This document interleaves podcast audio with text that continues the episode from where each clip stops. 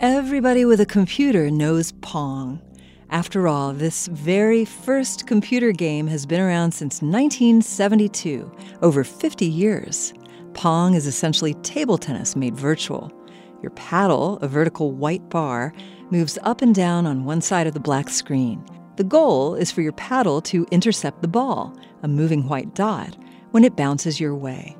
Rendered in simple two dimensional graphics, Pong is so easy you might say anyone could master it. And Pong's newest players? A group of lab grown brain cells. Okay, so brain cells stretch the concept of anyone. But these were neurons, powerful cells that detect information from the world around them. They interpret that info, then send out commands to the rest of the body. The experiment was straightforward.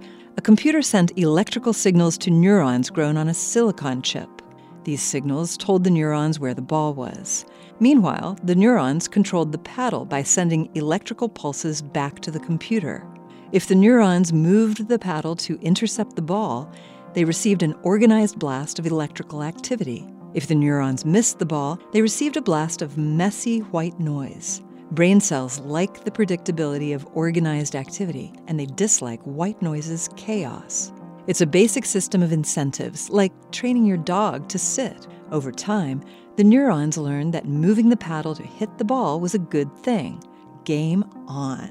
Despite the cell's success, true human machine hybrids are still a long way away. You could get a higher Pong score than the neurons did. For now. This moment of science comes from Indiana University, with production support from the Office of the Provost. I'm Yael Ksander.